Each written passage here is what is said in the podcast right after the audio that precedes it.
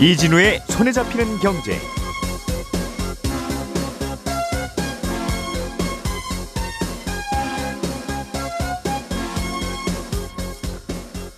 안녕하십니까 이진우입니다.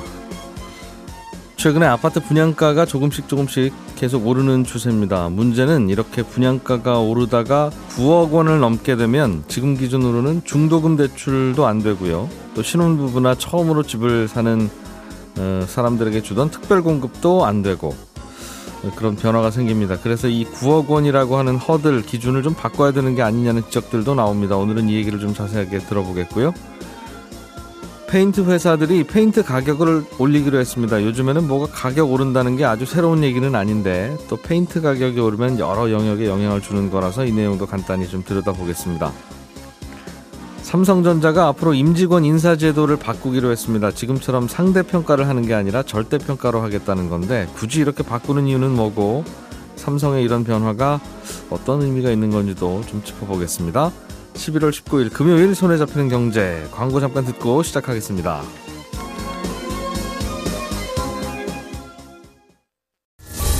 오늘의 뉴스를 프로파일링 합니다. 평일 저녁 6시 5분 표창원의 뉴스 하이킥.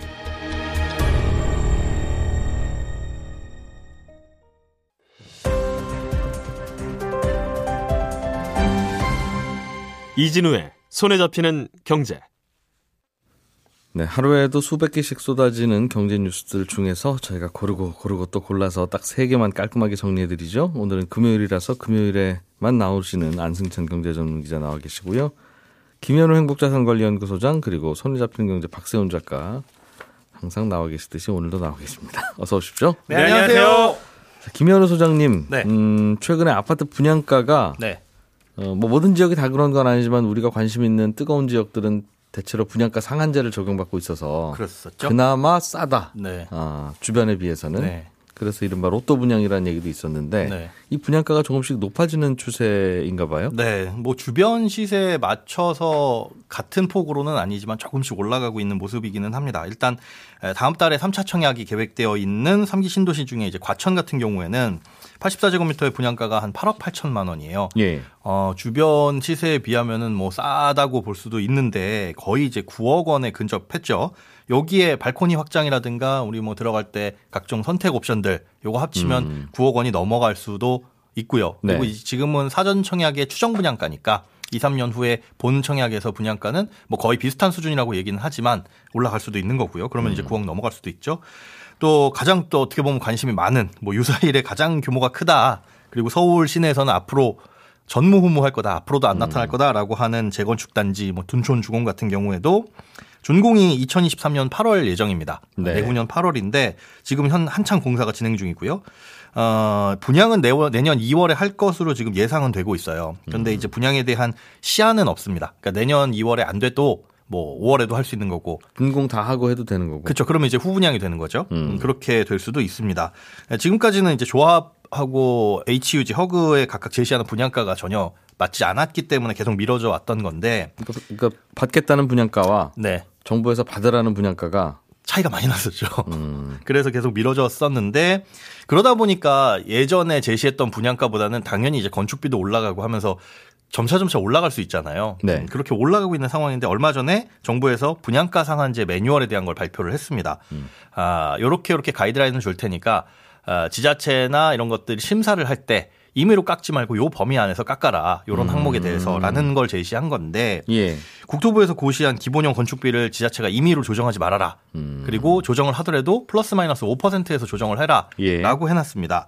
물론 이게 법적인 강제력은 없어요. 안 음. 지킨다고 하더라도 무슨 처벌이 되거나 그러진 않습니다. 네. 아, 그런데 이제 건축비는 아까 말씀드린 대로 시간이 지날수록 오르게 되어 있잖아요. 예. 최근에 고시된 기본형 건축비를 이 둔촌주공 분양가에 적용을 하면 어, 보수적으로 보더라도 3.3 제곱미터당 4천만 원이 넘어가게 됩니다. 음. 4,250만 원 수준이라고 하는데 이렇게 되면 전용 40제곱미터 이하 1,200가구를 제외하고는 일반 분양 중에 나머지 한 3,600세대는 9억 원을 넘게 되는 겁니다. 음. 그러면 뭐 대부분이 예. 넘어간다 이렇게 볼 수가 있겠죠. 근데 분양가는 뭐 8억 9천일 수도 있고 9억 1천일 수도 있고 네. 뭐 그거야 뭐 움직일 수 있을 것 같은데 예. 분양가가 9억이 넘어가면 뭔가 제도가 싹 바뀝니까?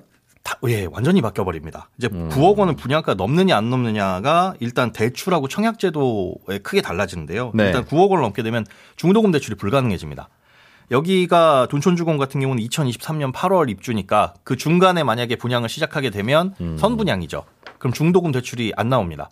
계약금 보통 요즘에 통상 10%, 그 다음에 중도금 대출로 한 40에서 50% 를 중도금을 낼 텐데, 음, 집값의 3분의 2 정도는 본인 돈으로 마련해야 된다. 그렇죠. 대출은 안 나오고. 네, 예. 한 50에서 60%, 한 4억 5천에서 5억 4천 정도는 현금이 있어야지 음. 넣을 수 있는 거고요.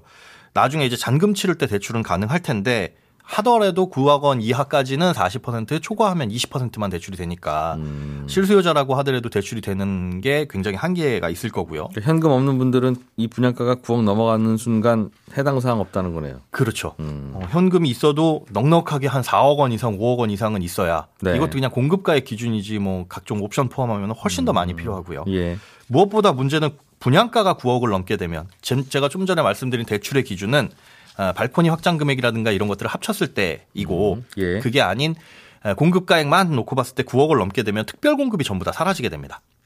그러니까 음. 특별 공급을 하는 대상의 아파트는 9억 원 이하 주택에 대해서만 해당이 돼요. 예. 그런데 이게 문제가 최근에 정부에서 신혼부부와 생애 최초 특별 공급에 대한 민영주택에 대해서 음. 요거 대상을 확대하는 방향으로 제도를 개선했잖아요. 예. 어, 자녀가 없는 신혼부부도 특별 공급 넣을 수 있고 소득이 넘어가도 할 수 있고 뭐 1인 가구 생애 최초도 특별공급 넣을 수 있습니다. 청약 통장 가점이 많지 않아도 네, 도전하세요라고 네. 확대를 했는데 9억이 넘게 되면 이게 사실 무의미해지는 거예요.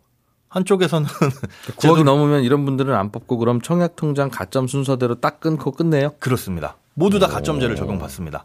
그렇게 되면 어, 기존의 가점제 그러니까 뭐 무주택 기간, 청약통장 가입 기간, 부양가족 수가 많아야만 여기에 들어갈 수 있는 주택이 돼버리는 거죠. 이게 제도 만들 때 그 처음에는 무조건 다 그냥 그 청약 가점으로만 뽑습니다. 네. 다들 인기라서 오래오래 무주택이고 가족 많으신 분 순서대로 드릴 수밖에 없습니다 했다가 네.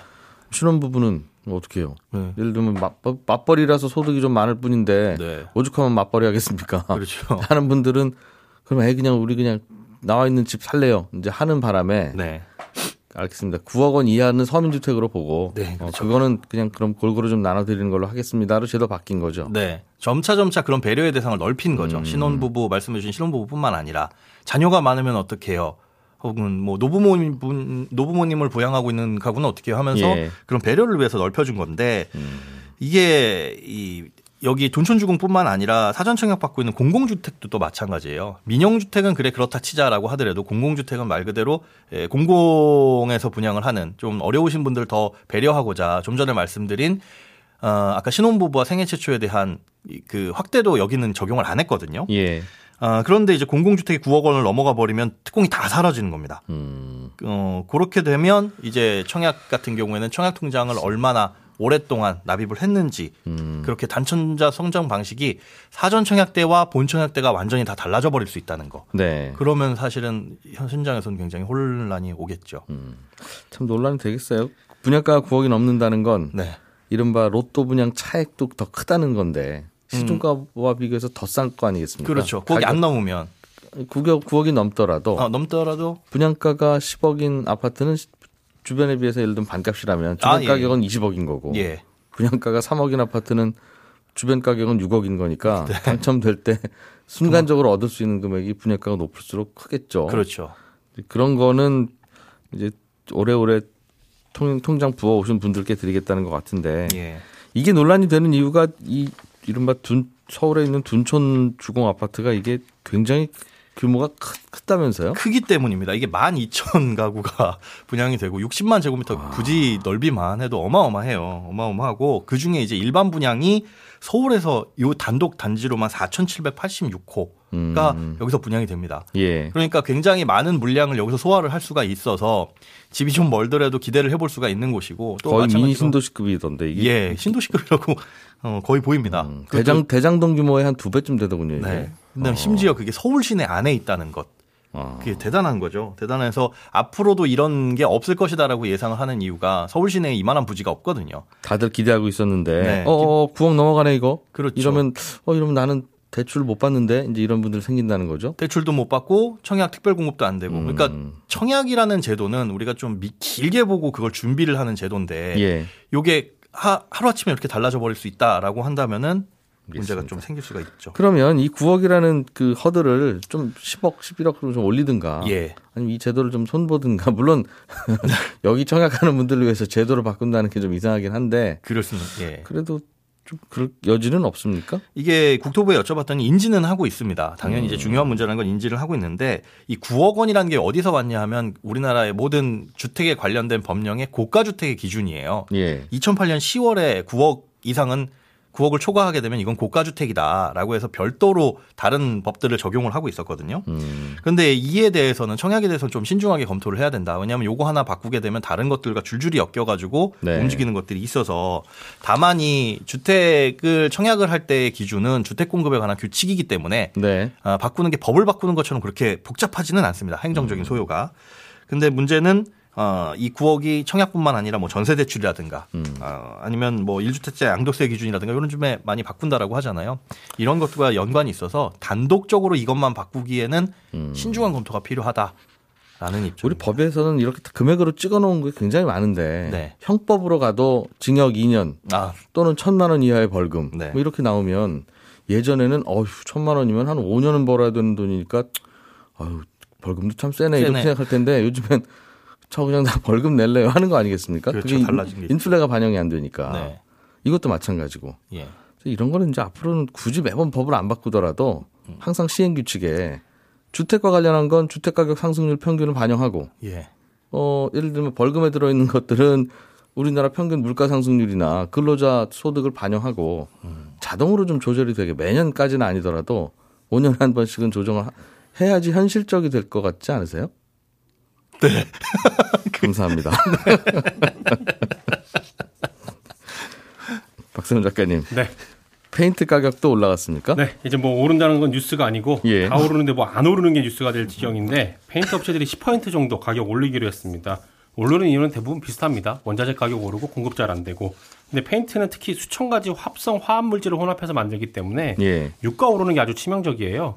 재료는 대부분 그리고 또 재료는 대부분 수입을 하고 판매는 주로 국내에서만 하다 보니까 환율 변동에도 굉장히 민감한데 올해 달러 가격이 비싸지다 보니까 타격이 더 컸습니다. 달러가 올라가는 쪽 환율이 올라가면 페인트 값도 또 올라가고. 그렇습니다. 그리고 캔 가격 있죠? 예. 캔 가격도 올랐어요. 페인트 담는 통. 페인트 통. 네, 캔 가격 오르는 다음에 통 가격도 올라서 어쩔 수 없다는 게 업체들 입장이고 유럽 같은 경우도 뭐 유럽 최대 업체가 가격 15%더 올리기로 했어요. 올해 연말까지. 페인트 가격을- 예, 가격을. 상반기에 9% 올렸는데 15% 올리니까 올해 한 24% 정도 아휴. 올리는 거죠.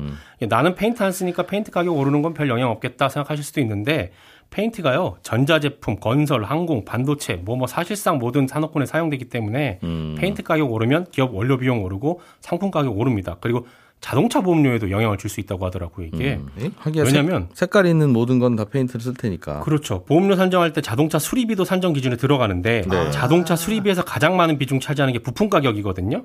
비용의 한 대략 47%가 부품 가격인데 음. 그 부품에는 다 페인트 칠해져 있다. 그렇습니다. 에이. 페인트 비용이 수리비의 30% 들어갑니다. 실제로 오. 그래요. 이게 그래서 아. 자동차 수리하는 쪽에서 그렇게 많이 네, 들어가요? 페인트 업체가 자동차 수리하는 업- 협회 쪽에다가 이번에 페인트 가격 이만큼 올랐습니다라고 통보를 하면 음. 수리하는 협회 쪽에서 보험사에 연락합니다. 이런 요인이 발생해서 우리가 수리비를 올려야 될 것 같습니다. 라고 얘기를 하면 아. 보험협회랑 뭐 국토부랑 다 만나가지고 협의하게 돼 있어요. 어, 사고가 나면 무조건 밖에는 긁히니까 다시 칠하긴 해야 무조건 되잖아요. 칠해야 되는 겁니다. 세상에. 음, 근데 그 비용이 그렇게 비싸다. 그렇습니다. 음. 일단은 의견 조율하는 과정 거쳐서 보험료가 인상이 되든지 안 되든지 하긴 할 건데 일단 보험료 인상 요인이 발생했다라는 건 사실입니다. 페인트 가격 오르는 바람에 네. 자동차 보험료까지 네. 어, 페인트가 많이 쓰이긴 쓰이는데 자동차 고칠 때 이렇게 비싸게 들어가는 줄은 몰랐네. 네. 예. 안승찬 기자님, 네. 삼성전자가 이제 직원들을 평가하고 뭐 승진하거나 월급 올리고 내리고 하든가 할때 예. 그동안은 상대 평가를 했나 봐요. 상대 평가를 하는 기업들이 많죠. 어, 어, 대부분이 상대 평가를 하죠. 근데 절대 평가를 도입하겠다 이제. 예, 어. 그렇습니다. 그러니까 뭐 아직 확정된 건 아닌데 하여튼 회사에서 직원들한테 인사제도 개편안에 대해서 공개를 했기 때문에 예. 뭐 이게 의견 수렴해서 조만간 확정될 것 같은데 음. 뭐 이런 언론 보도에는 이런 내용들이 많이 나왔어요. 예를 들면 뭐 김대리님, 이 차장님 이런 호칭 대신 음. 김프로, 이프로 뭐 이렇게 불러라. 뭐 아니면 김현우님, 이진우님 뭐 이런 식으로 호칭을 바꾸겠다는 내용이 주로 기사에 많이 나왔는데 예. 사실 더 중요한 변화가 이제 평가 제도를 절대 평가로 어, 바꾸겠다는 내용인데 음. 이게 굉장히 의미 있는 변화입니다. 왜냐하면 그러니까 삼성도 그렇습니다만 대부분의 회사들이 상대 평가로 해서 왜 S 등급, A 등급, 뭐 B, C, 예, 예. 5단계 이렇게 하잖아요. 그래서 음. 줄 세워서 상위 10%는 S 등급, 뭐 중간은 뭐 B 등급 뭐 이런 식으로 네. 뭐 이런 식으로 줄 세기를 해서 하는데 음. 이거를 앞으로는 그런 식으로 안 하고 어, 삼성이 이번에 공개한 어, 제도는 상위 10%만 어, 1등급을 주고 음. 나머지는 다 절대 평가를 하겠다는 거예요. 그러니까 한 팀에서 어떤 프로젝트를 다섯 명이서 했다. 그럼 음. 그 중에서 누구는 반드시 B등급을 주고 누구는 넌 그 중에서 제일 못했으니까 D등급 이렇게 하지 말고 음. 뭐다 잘했으면 다 B등급이고 음. 다 못했으면 다 C등급이고 뭐 네. 이렇게 그냥 성과로 어 절대적인 기준으로 평가하겠다 뭐 이런 음. 게 들어갔고 또 그동안에는 이 평가를 부서장만 평가 권한을 가지고 있었는데 동료 평가도 같이 넣기로 했거든요. 네. 그러니까 프로젝트를 10명에서 했다. 그러면 나머지 9명도 서로 서로를? 서로 서로를 평가하게. 음. 그래서 뭐 카카오 같은 데 물어보니까 거기도 이제 동료 평가하는데 다 익명으로 이제 평가를 하는데 음. 주관식도 쓸 수 있도록 돼 있대요. 네. 그래서 넌 왜 이렇게 맨날 늦게 오니? 뭐 이런 것도 이런 것도 평가에 쓰고 뭐 이런 식으로 한다고 하는데 삼성이 이제 일반적으로 뭘 하나 바꾸면 다른 기업들도 따라서 바꾸는 경우들이 많기 그래서, 때문에 그래서. 예, 예. 이런 변화들은 앞으로 꽤 있을 것 같습니다. 상대 평가를 굳이 하라는 이유가 예. 절대 평가로 그냥 뭐 그렇게 알아서 주세요라고 하면 팀장도 사람인지라 이 네. 사람하고 척지고 싶지 않고 네. 굳이 아우 난내 저 녀석은 정말 손 봐줄 거야 하는 친구 아니면 다 A 등급 1등급 주고 싶죠. 그뭐내 돈으로 월급 주는 거 아닌데 네. 그러다 보면 변별력도 없고 어. 그러니까 상대 평가로 하라는 거 아니었겠습니까? 맞습니다. 뭐 그래서 사실은 그 동안에는 상대 평가가 가장 효율적인 방법이다. 예. 어쨌든 순서를 정하, 정해야 되는 거 아니냐. 음. 그래서 이제 그렇게 해외 기업들도 예전에는 많았는데 네. 외국도 그렇고 굉장히 지금 절대 평가를 넘어서는 분위기가 많아요. 이유가 뭐예요? 이유는 뭐냐면 그러니까 어떤 분위기냐면 상대 평가를 하면 서로 협력하는 분위기를 해칠 수 있다. 이게 가장 큰 이유입니다. 그러니까 당연히 상대 평가를 하면 아. 누군가는 S를 받아야 되고 누군가는 최하 등급을 받아야 되는데 네, 예. 그럼 내가 최하 등급을 안 받으려면 음. 쟤는 밟아야 되겠구나. 아, 그때 그 저- 거래처 김 과장 연락처 좀 줘봐 그러면 어. 저 없습니다 이런다는 거죠.